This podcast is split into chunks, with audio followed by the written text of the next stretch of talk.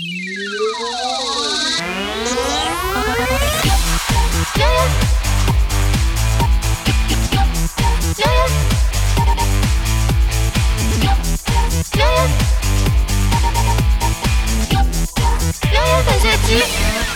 识青年不受骗。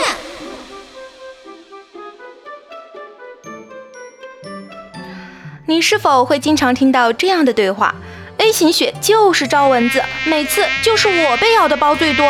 哎，明明是 O 型血招蚊子呀，我居然没有被咬，好神奇呀！B 型血最招蚊子了，有你在，我们就放心了。嗯，相信某些血型招蚊子的朋友啊，先统一一下口径好吗？这么不团结，让人怎么幸福呢？小耳杆支起来，小耳朵竖起来，下面果壳君并没要来给大家嘚吧嘚了。关于蚊子叮人跟血型是否有关，科学家早就做过了实验。这个实验呢，发表在著名的科学期刊《Nature》上面。科学家找来一百零二个不同血型的人，然后让他们把胳膊伸进装有二十只蚊子的密封箱中，接受叮咬十分钟。什么鬼？这真的不是从满清十大酷刑里学来的法子吗？难怪现在科学家做实验都找不到志愿者呢。在一百零二个人全部挨个接受叮咬之后啊，科学家对蚊子肚子里的血液进行了血型检测，结果发现呢，O 型血的人被叮咬的次数最多，但原因呢，科学家也说不清楚。估计说到这里，不少人要跳出来说：“哎，病梅，你今天是要打脸了呀？机智的我怎么会打肿脸充胖子呢？因为我本来就是个胖子。”但是啊，这是上个世纪七十年代的试验，一些对蚊子本身的相关研究啊，并不深入。而随着科学家的不断研究呢，这个结论已经有了翻天覆地的变化。到底你身上的什么东西吸引了蚊子去咬你呢？要是细数这些啊，那可就多了去了。你的呼吸、汗液散发的热量，你释放出来的水蒸气、二氧化碳等等，你身上有十几种物质都在不断诱惑着蚊子，所以它们才能从千里之外寻着这些蛛丝马迹找到。你。但是啊，这么多因素里，独独血型的吸引力没法确定。像是当年那个贱兮兮的实验，虽然虐待了一百多个人，但是得出的结论啊，仍然不准确。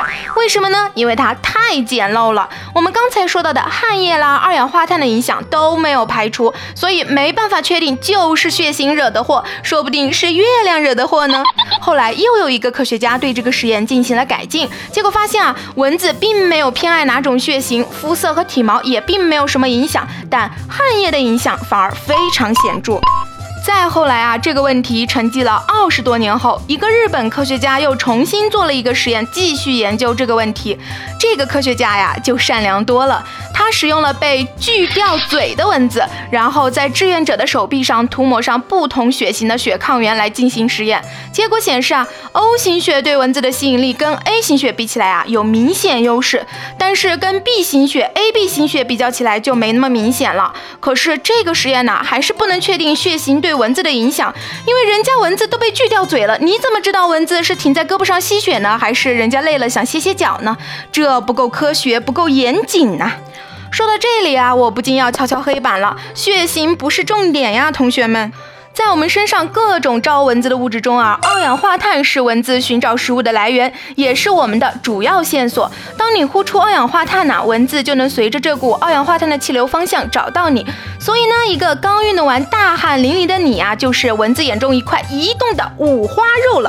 大口呼吸二氧化碳和浑身汗水散发出的味道，对蚊子来说简直就像挥着一面大旗在告诉蚊子：食物在这里，美味在这里，快来吃我，快来吃我，我下面给你。吃，而血型什么呢？蚊子根本没法在空气中获得这些信号啊，并且如果连昆虫都能从十米之外分辨出一个人的血型的话，那我们的无创免接触血型检测方法早就被发明了，好吗？所以啊，特别招蚊的那几位还是不要抱怨自己的血型了，勤洗澡，勤换衣，多穿点浅色衣服。